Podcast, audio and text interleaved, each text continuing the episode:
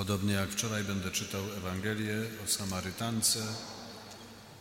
Y, Już wiemy, że jest długa, więc y, przygotujmy się na tę sporą porcję Słowa Bożego.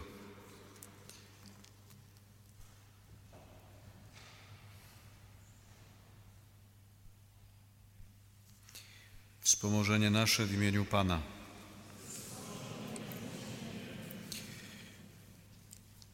Z Ewangelii według świętego Jana.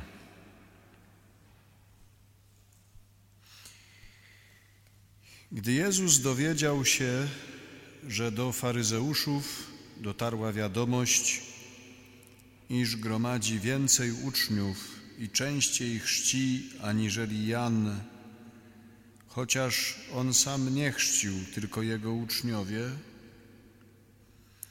opuścił Judeę i udał się znowu do Galilei. Musiał przejść przez Samarię. I przybył do miejscowości samarytańskiej zwanej Sychar, położonej niedaleko posiadłości, którą Jakub przekazał swemu synowi Józefowi. Tam znajdowała się studnia Jakuba. Jezus, zmęczony przebytą drogą, siedział przy studni, a było to około godziny szóstej. Nadeszła wtedy kobieta, Samarytanka, aby zaczerpnąć wody. Jezus poprosił ją: Daj mi się napić. Jego uczniowie bowiem poszli do miejscowości, aby kupić coś do jedzenia. Kobieta odparła jednak: Jakże ty, Żyd, możesz prosić mnie, Samarytankę, o wodę? Żydzi bowiem nie utrzymują kontaktu z Samarytanami. Na jej słowa Jezus odpowiedział: Gdybyś znała dar Boży, a także wiedziała, kim jest ten, kto ci rzekł: Daj mi się napić, to byś go poprosiła, a on dałby ci wody żywej. Kobieta zawołała wtedy: Panie, przecież ty nie masz nawet czerpaka, a studnia jest głęboka. Skąd więc weźmiesz wodę żywą? Czyżbyś był większy od naszego ojca Jakuba, który dał nam tę studnię? Zresztą on sam z niej korzystał, jego synowie i trzody. Wówczas Jezus oznajmił jej: Każdy, kto pije tę wodę, nadal będzie odczuwał pragnienie. Kto natomiast napije się wody, którą ja mu dam, już nigdy więcej nie będzie odczuwał pragnienia, gdyż woda, którą mu dam, stanie się w nim obfitym źródłem na życie wieczne. Kobieta poprosiła więc: Panie, daj mi tej wody, abym już więcej nie odczuwała pragnienia i nie musiała przychodzić tutaj i czerpać. Jezus więc polecił jej: Idź, zawołaj swego męża i przyjdźcie tutaj. Ona zaś odparła: Nie mam męża. Na to Jezus rzekł: Słusznie powiedziałaś: Nie mam męża. Miałaś ich bowiem pięciu, a ten, którego masz, nie jest Twoim mężem. To powiedziałaś prawdziwie. Wtedy kobieta zawołała: Panie, widzę, że jesteś prorokiem. Nasi przodkowie oddawali cześć Bogu na tej górze. Wy zaś twierdzicie, że jedyne miejsce, gdzie należy go czcić, znajduje się w Jerozolimie. Jezus jej odrzekł: Wierz mi, kobieto, oto nadchodzi czas, że ani na tej górze, ani też w Jerozolimie nie będzie się już wielbiło Ojca. Wy czcicie to, czego nie znacie, my zaś czcimy tego, kogo znamy. Zbawienie bowiem pochodzi od Żydów. Nadchodzi jednak godzina, a właściwie już jest, kiedy prawdziwi czciciele będą wielbili Ojca w duchu i w prawdzie. Zresztą takich czcicieli pragnie sam Ojciec. Bóg jest duchem, stąd też ci, którzy Go wielbią, winni to czynić w duchu i w prawdzie. Wtedy kobieta odparła: Wiem, że ma nadejść Mesjasz, czyli Chrystus, i gdy tylko On przybędzie, wszystko nam wyjaśni. Jezus oznajmił jej wówczas: To ja nim jestem, ja, który mówię do ciebie. W tym czasie wrócili uczniowie i zdziwili się, że rozmawiał z kobietą. Nikt z nich jednak nie zapytał, czego od niej chcesz lub o czym z nią rozmawiasz.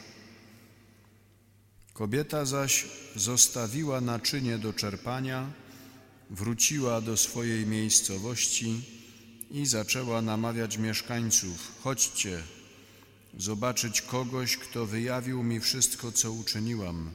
Czy nie jest on Chrystusem? Ci więc wyszli z miasta i przybyli do Jezusa. Uczniowie tymczasem zachęcali go, rabbi, jedz. Wtedy Jezus oświadczył im, ja mam pokarm do spożycia, którego wy nie znacie. Pytali się więc nawzajem, czyżby ktoś przyniósł mu coś do jedzenia? Jezus odpowiedział im, moim pokarmem jest wypełnić wolę tego, który mnie posłał oraz wykonać wyznaczone mi dzieło. Czyż nie twierdzicie, jeszcze cztery miesiące i nadejdzie czas żniw? Ja natomiast wam mówię, podnieście tylko wzrok i popatrzcie na pola. Już dojrzały do żniwa. Żniwiarz otrzymuje zapłatę i gromadzi owoce swojej pracy na życie wieczne. W ten sposób siewca cieszy się razem ze żniwiarzem. Tak oto okazuje się prawdziwe powiedzenie: jeden sieje, a drugi zbiera. Ja was posłałem, abyście zbierali plony, chociaż nie trudziliście się nad nimi wcześniej. Inni pracowali w znoju, a wy skorzystaliście z ich wysiłku. Wielu Samarytan z tej miejscowości uwierzyło w Niego na podstawie świadectwa danego przez ową kobietę. Wyjawił mi wszystko, co uczyniłam. Przyszli więc do Niego z prośbą, aby pozostał u nich i przebywał tam dwa dni. Wtedy jeszcze więcej uwierzyło dzięki głoszonej przez Niego nauce. Do tej kobiety zaś mówili, teraz wierzymy już nie na podstawie tego, co nam powiedziałaś, lecz dlatego, że sami Go usłyszeliśmy.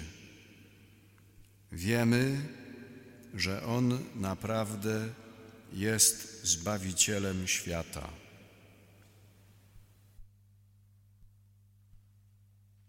Oto słowo Pańskie.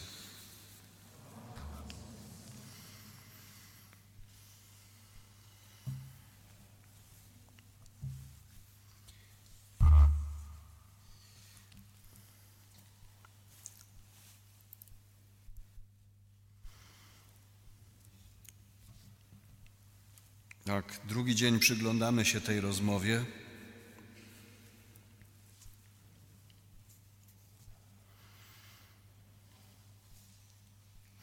Mówiliśmy, że to jest spotkanie, które e, teoretycznie nie ma prawa się udać,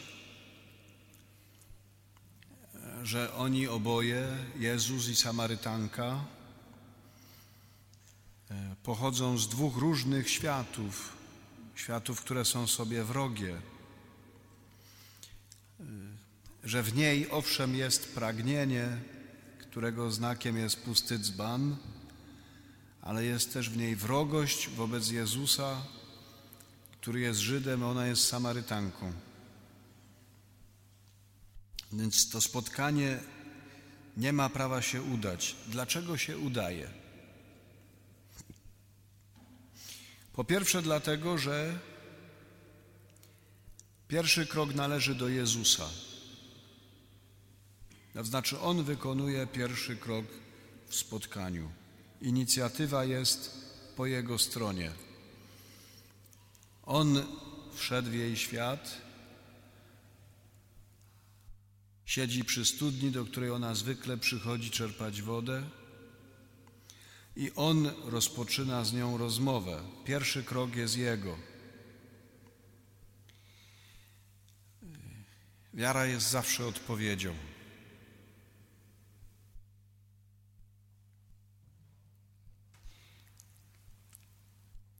Za każdym takim spotkaniem e, moim z Chrystusem kryje się łaska.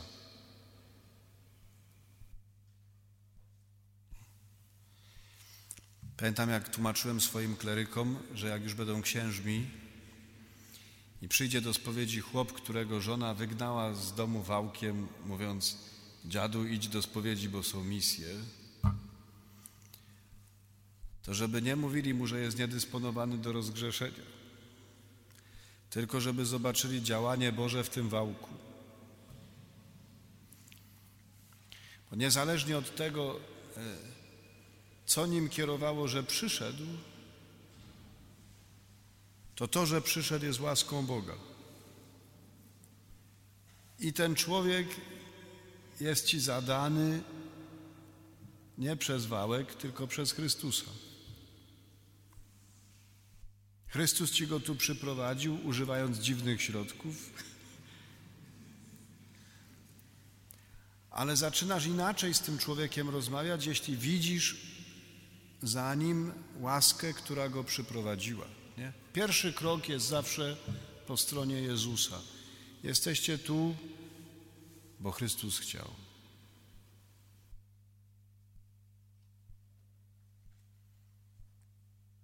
Więc jego jest pierwszy krok. Co więcej, ten pierwszy krok jest taki, że on się ustawia w sytuacji kogoś potrzebującego. Daj mi się napić. Więc nie tylko on się pierwszy odzywa, ale on się stawia y, y, w sytuacji kogoś, kto potrzebuje, a ją ustawia w roli kogoś, kto ma coś do zaoferowania.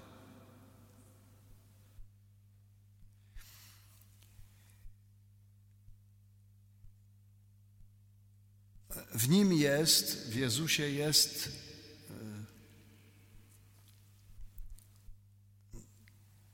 wyczucie dobra, które jest po drugiej stronie. On jej pokazuje na początek, że ona ma coś do dania Jezusowi. Oczywiście, że w tej rozmowie i w tym spotkaniu ostatecznie On będzie tym, który daje ale na początku pokazuje jej, że w niej są wielkie pokłady dobra, takie pokłady, z których on też może skorzystać.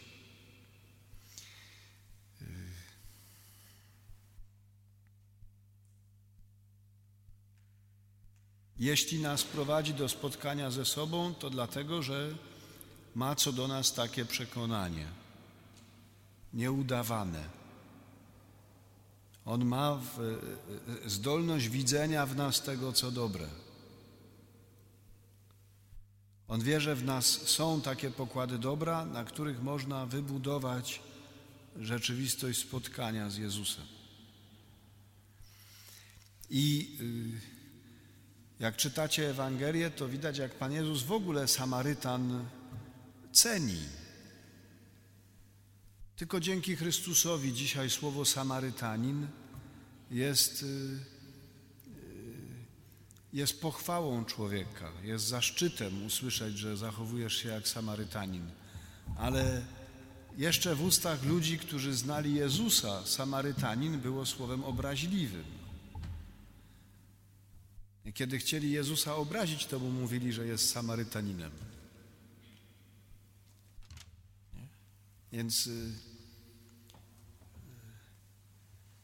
naraz to słowo stało się syntezą wartości, ale to dlatego, że Jezus ma taką zdolność, że opowiedział przypowieść o miłosiernym Samarytaninie, że zwrócił uwagę na Samarytanina trędowatego, jednego z dziesięciu, który potrafił chwalić Boga za oczyszczenie. Więc y, w Jezusie jest przekonanie co do Samarytan, że w nich jest dobro. I jest na tyle konsekwentny, że za chwilę uzna Samarytan za pierwociny Kościoła. Mówi do apostołów: podnieście oczy, przyszły żniwa, idą Samarytanie. Dla tych dwunastu Żydów mała niespodzianka. Nie? Pierwociny Kościoła. I to się powtórzy w dziejach apostolskich jak wreszcie prześladowanie wygna uczniów z Jerozolimy, jak wreszcie pójdą poza to święte miasto, to gdzie pójdą najpierw? Filip do Samarii. Pierwszy kościół znowu z Samarytan. Nie? I y, Piotr i Jan zostaną posłani przez Kościół w Jerozolimie, żeby pójść do Samarii, udzielać Ducha Świętego.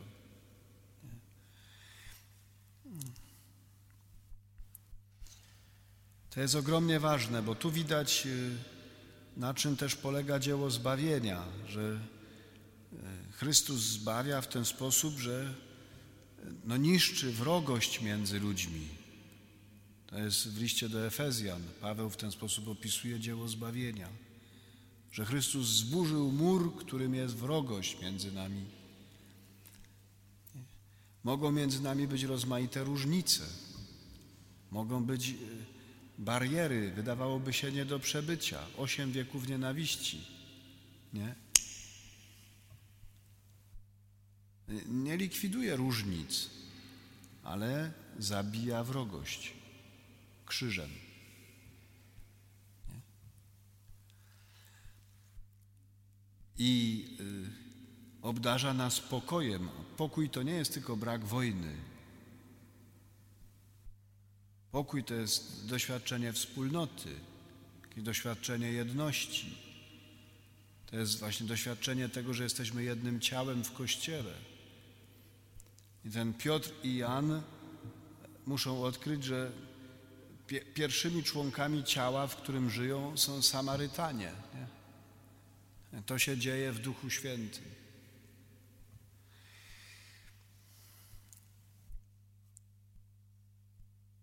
Więc zbawienie jest poprzez, poprzez y, doświadczenie wspólnoty z Chrystusem. I On nas zbawia przez to, że wchodzi z nami w taką relację, też pokazując nam, możesz mi coś dać, jest w Tobie dobro, tak, bądźmy jedno. Nie? Z nas wydobywa e, miłość, z nas wydobywa jakieś poczucie wartości. To jest też e, zalecone Kościołowi w jego misji. Jak Pan Jezus posyła uczniów, mówi tak, do jakiego domu wejdziecie, mówcie najpierw pokój temu domowi. Jeśli tam mieszka syn pokoju, tak tam jest dosłownie, jeśli tam mieszka syn pokoju, wasz pokój spocznie na nim. Przynieśliście komuś pokój do domu. Ale właściciel tego domu jest synem pokoju. Znaczy co, on nie wie, co to jest pokój? Jak jest synem pokoju? To jest jego nazwisko. Ty mu nie przynosisz czegoś, o czym on nie ma bladego pojęcia, tylko on to ma w sobie. I, i możesz to z niego wydobyć. Nie? Możesz mu zwrócić uwagę na to, co w nim jest. To jest niesamowite.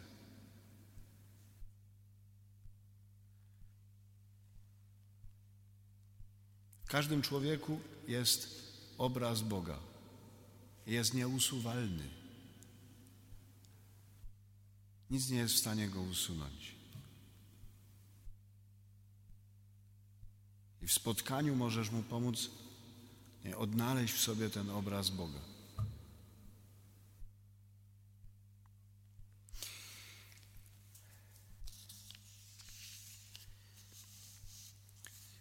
Oczywiście, że yy, oczywiście, to nie jest oczywiste. Oczywiście, że to nie jest oczywiste, że zbawienie się dokonuje właśnie przez spotkanie, przez wspólnotę, przez komunię. W czasach Pana Jezusa też się wydawało bardzo wielu ludziom, że żeby być wiernym Bogu, trzeba się oddzielić. Nie wchodzić w żadne relacje, nie budować wspólnoty, tylko się oddzielić. Dość dobrze się oddzielić. Nie?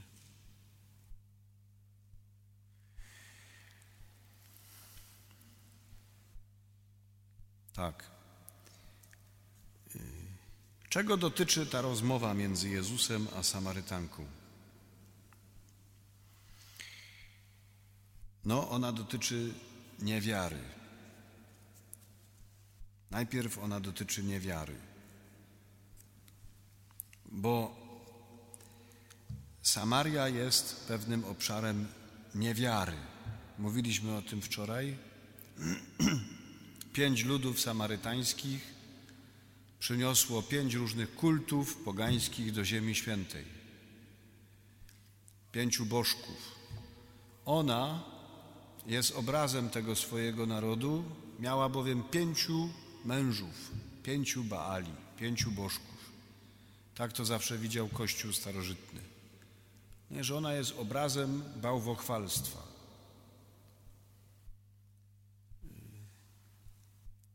Ciekawe jest, że ta Ewangelia mówi, że Jezus musiał przejść przez Samarię.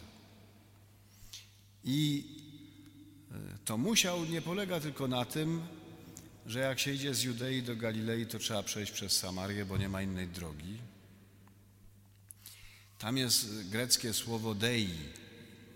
Nie wiem, co studiujecie, ale możecie słyszeć takie słowo deontologia. Nie?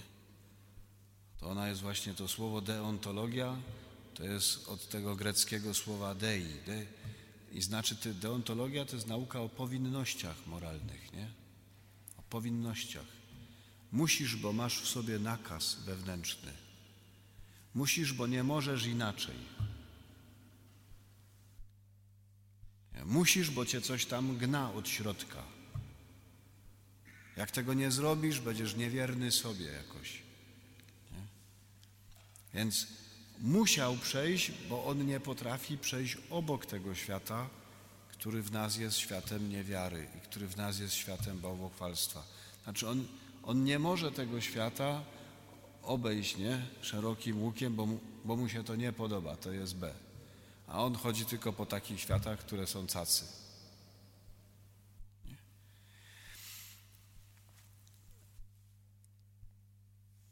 Ewangelie nam mówią, że Pan Jezus dwukrotnie rozmnażał chleb na pustyni. No, raz z tego rozmnożenia zostało 12, 12 koszy pełnych ułamków, a drugi raz zostało siedem. Niektórzy się zastanawiają, czy Pan Jezus osłabł. Że najpierw rozmnożył więcej, a potem mniej. Dwanaście było na zachodnim brzegu Jordanu, a siedem na wschodnim. Sobie popatrzcie tam, gdzie te rozmnożenia miały miejsce. Teraz dwanaście na zachodnim brzegu, bo tu mieszka Izrael, tu mieszka naród wybrany, dwanaście pokoleń Izraela. A tam jest siedem koszy, dlatego że jest siedem ludów pogańskich, które zamieszkiwały Kanaan, zanim Żydzi tam przyszli. I wschodni brzeg Jordanu to jest świat pogan.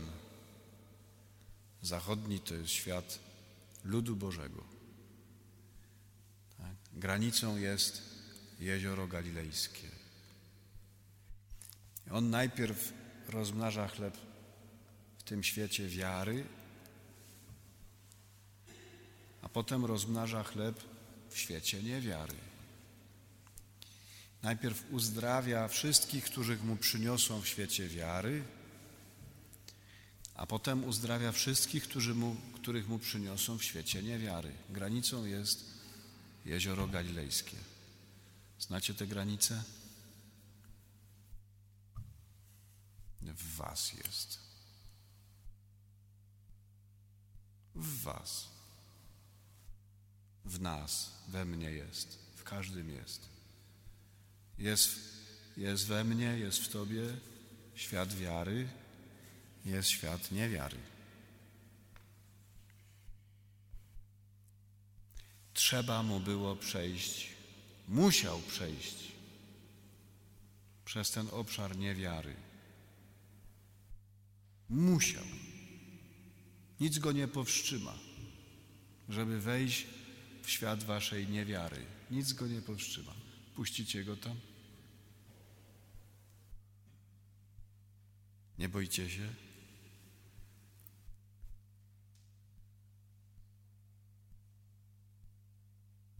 Jak wejdzie w ten świat, w którym macie ochotę Jezusowi mówić, nie wierzę Ci.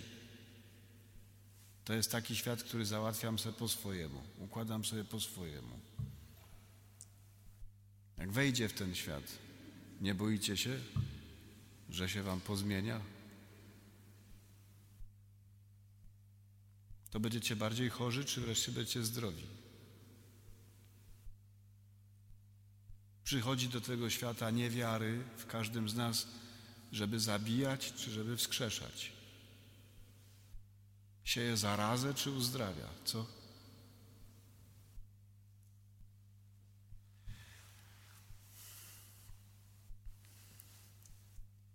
To jest niesamowicie ważne.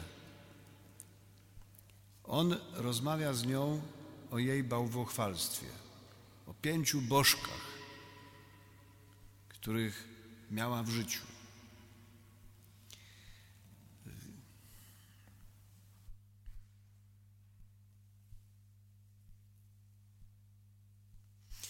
Chwała Panu Bogu za to, że ojcowie synodalni wybrali ten tekst, bo dopiero wtedy, jak go czytamy, rozumiemy o co chodzi w tej tak zwanej nowej ewangelizacji, tak? Dlaczego ludzie zaprzestali praktyk? Dlaczego ludzie, którzy są ochrzczeni, przestają chodzić do kościoła? Dlaczego? Bo się im nie podoba? Bo nie wszędzie tak ładnie grają, jak ksiądz Marcin? Albo Bartek wczoraj? Świeczek brakło, gdzie indziej nie ma, co? Dlaczego ludzie przestają chodzić? Odpowiedź jest jedna, dlatego że, że my wszyscy jesteśmy bałwochwalcami. Czyli jest moment, w którym Pan Bóg przestaje być Twoim Bogiem. A Bogiem staje się coś, ktoś inny.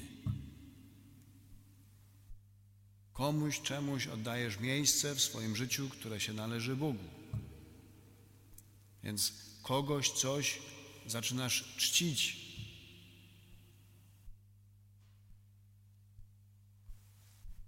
Jest ciekawe, że Benedykt XVI właściwie zaczął pontyfikat od tego, że mówił, trzeba głosić dzisiaj dogmat nie o odkupieniu, tylko o stworzeniu. Nie? Że świat jest stworzony. I dlatego trzeba głosić ten dogmat o stworzeniu, bo człowiek dzisiejszy ma wyjątkową zdolność ubóstwiania świata. Nie? Rzeczy, ludzi, no cokolwiek, tak? Zaczynamy traktować jak bóstwa.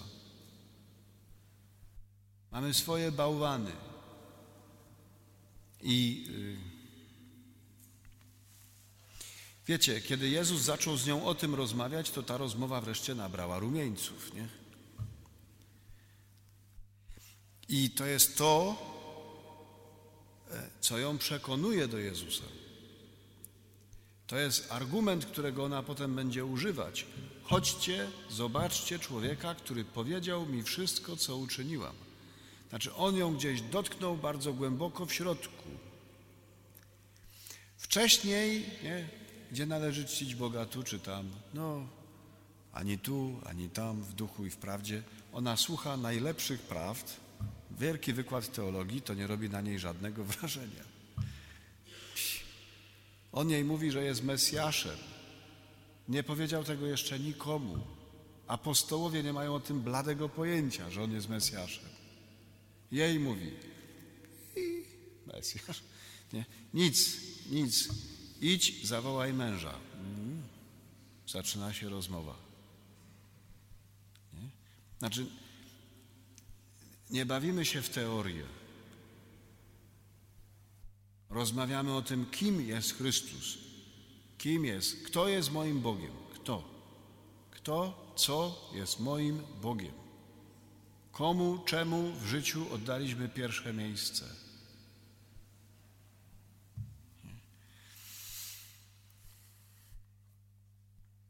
To jest właśnie dogmat o stworzeniu. Czytajcie sobie, nie wiem, dzieje apostolskie Pawła na Areopagów w Atenach, jak chodzi i mówi, nie, macie tu tyle ołtarzy. Archeologia pokazuje, jakie tam te ołtarze były, fajne, różne, bardzo aktualne. Bardzo aktualne.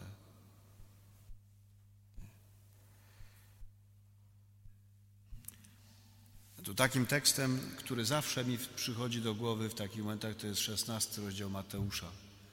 Jak Jezus wziął uczniów do Cezarei Filipowej, żeby zapytać, kim ja jestem. Ktoś był w Cezarei Filipowej? Ręka do góry. Ksiądz Andrzej. Pięknie. Niech się ksiądz nie wstydzi, ja byłem wiele razy. Ale tak naprawdę to wszyscy bywają w Cezarei Filipowej na okrągło. Nie. Wiecie dlaczego wziął ich do Cezarei Filipowej? Bo to było miejsce święte dla wielu ludów. Asyryjczycy tam czcili Baala. Tak? Baal to było bóstwo y, płodności, owoców, też miłości takiej erotycznej między mężczyzną a kobietą. Nie? Takie bardzo seksualne bóstwo. No. Ktoś nie wyznaje tego kultu? Ręka do góry. Mógł zapłać.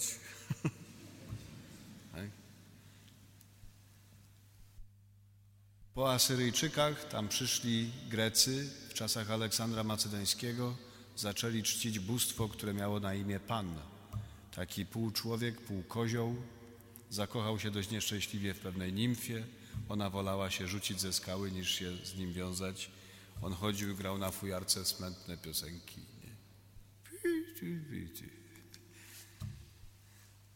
Taki kult, żeby być pięknym, żeby wszystkie nimfy za mną szalały. Areobik, hankle, drążek w domu, bieżnia. No a panie to mają te swoje wersje różne. Nie? Jakie piękne bóstwo. Nie? Kult urody. To dla Greków było niesamowicie ważne. Nie? To, to, oni, Grecy to byli trochę jak Włosi, nie? Jak, jak, jak wszędzie, w każdym tekście jest jak dobrze, to po włosku jest cabello, jak pięknie. Nie?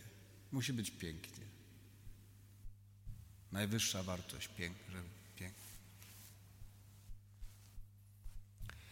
Grecy przeminęli, przyszli Rzymianie. Herod postawił tam świątynię ku czci Cezara, stąd się wzięła nazwa Cezarea. Cezarea.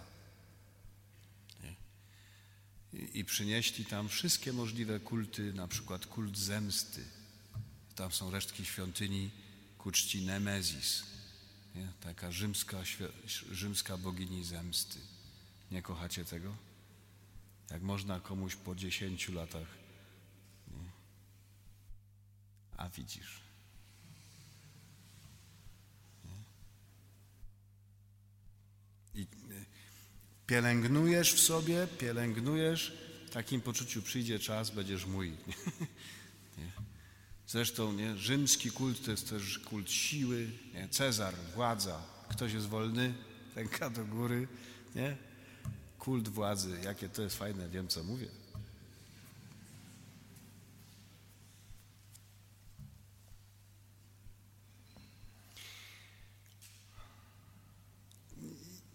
Nie wiem, ja nie chcę się bawić w wyliczanie, tylko wiecie, z uczniami Chrystus przerobił dokładnie to samo, co z tą Samarytanką. Znaczy zaprowadził ich do tej Cezarei, pokazał im jeden ołtarz, drugi ołtarz, piąty ołtarz, dziesiąty ołtarz.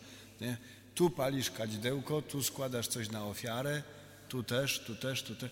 Kim ja jestem? Kim ja jestem dla Ciebie? Jak masz tych bogów dziesiątki, kim ja jestem? I on musi przejść przez ten świat w nas. On nie jest w stanie tego ominąć, bo on ma w sobie nie, poczucie, że musi tam wejść, bo jak nie wejdzie, to nas nie uratuje. Nie? Bo bożki mają to do siebie, że człowieka wcześniej czy później zabiją. Bożek nic ci więcej nie da jak śmierć ostatecznie. Chrystus chce nas od śmierci ratować, więc musi wejść w ten świat. Musi. Nie? Teraz najpiękniejsze w tej Samarytance jest to, że ona go tam wpuszcza. Znaczy, jak on pokazuje, że ma pełną wiedzę na jej temat, to ona nie ma w sobie odruchu, nie? Gdzie się pchasz? To jest moje.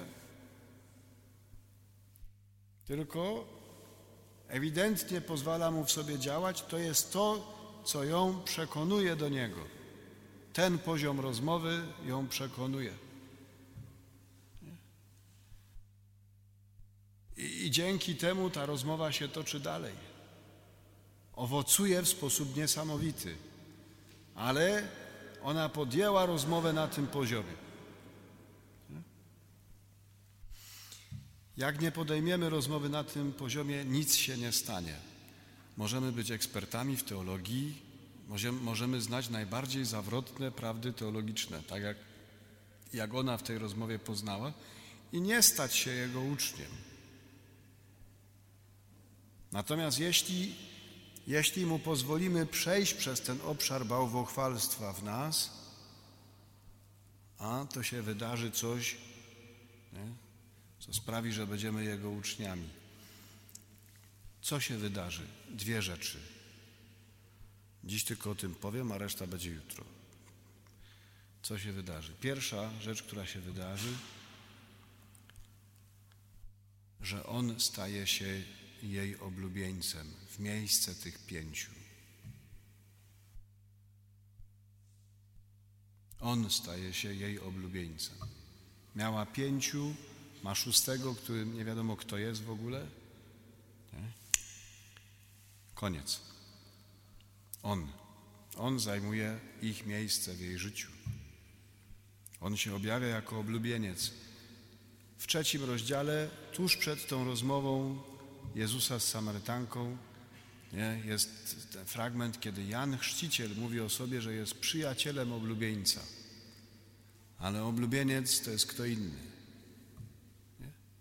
I to jest zapowiedź, która wprowadza spotkanie Jezusa z Samarytanką. Objawia się oblubieniec. I to jest to, o czym żeśmy mówili w czasie mszy świętej. Wchodzisz w relację osobistą, to jest to, co sprawia, że jarzmo Chrystusowe jest lekkie, bo masz odniesienie do osoby, a nie do prawa, nie do przepisów, nie do religii. Można być bałwochwalcą też na tym poziomie. Naprawdę można. I druga rzecz, która się dzieje, absolutnie najpiękniejsza w tej Ewangelii, to jest to, że ona zostawia ten pusty dzbanek którym przyszła. I to nie jest znak tylko tego, że ona zostawia stare życie. Tylko zostawia ten dzbanek, bo już jej jest niepotrzebny. A czemu jest jej niepotrzebny? Bo w niej wytrysnęło źródło. Gdybyś znała dar Boży i wiedziała, kim jest ten, który z Tobą mówi, prosiłabyś Go, dałby Ci wody żywej. Kto będzie pił tę wodę, nigdy nie będzie pragnął, lecz ta woda stanie się w nim przeobfitym źródłem na życie wieczne. W niej buchnęło źródło. Po co jej ten dzbanek?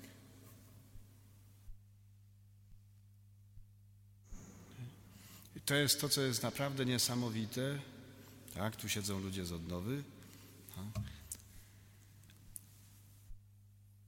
Spotykasz Chrystusa, otrzymujesz dar ducha.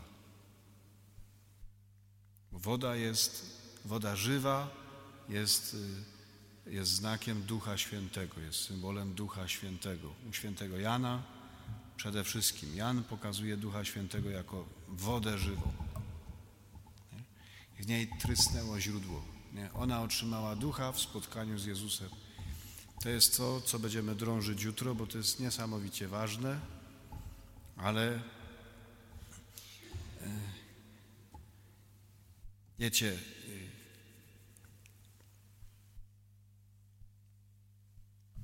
między innymi na synodzie mówiono o potrzebie jakby skatalogowania tego, czym jest kerygmat chrześcijański.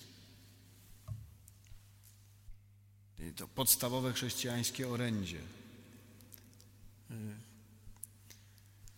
Jest tak, że w tej chwili w kościele różni ludzie głoszą kerygmat i on ma w środku e, rozmaity spis treści.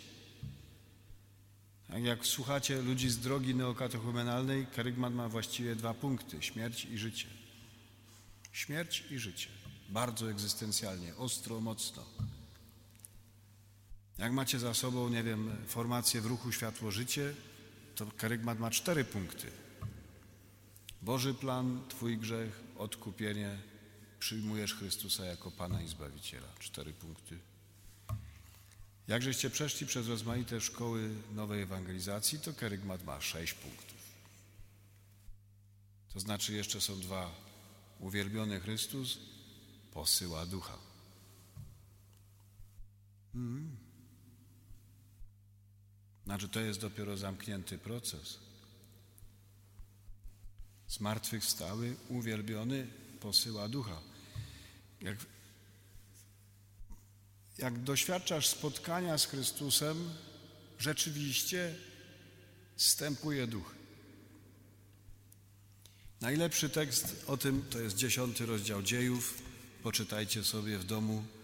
Piotr przyszedł do Korneliusza opowiada im o Jezusie Chrystusie. Duch Święty zstąpił na nich. Piotr patrzy, co się dzieje. I mówi: Kto może odmówić chrztu tym, na których stąpił Duch Święty? Bierzmowanie było wcześniej niż chrzest. Ale skąd się wzięło, wzięło to wylanie ducha? Tylko stąd, że Piotr opowiadał o wydarzeniu Jezusa Chrystusa. O tym, który umarł, zmartwychwstał, został uwielbiony przez Ojca. Duch stąpił.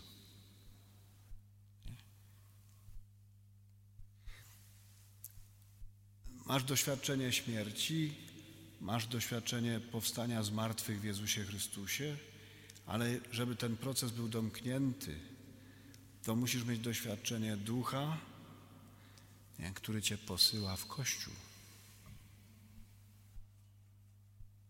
Inaczej nie jest proces zamknięty. O tym będzie jutro. Amen. Mój kierowca oszaleje tam w tym mieszkaniu księdza Gienia. Zagraj nam coś, księże Marcinie, do błogosławieństwa. Lepszy jeden dzień w przedsionkach Twych, lepszy jeden dzień w domu Twym, nigdzie indziej, Panie.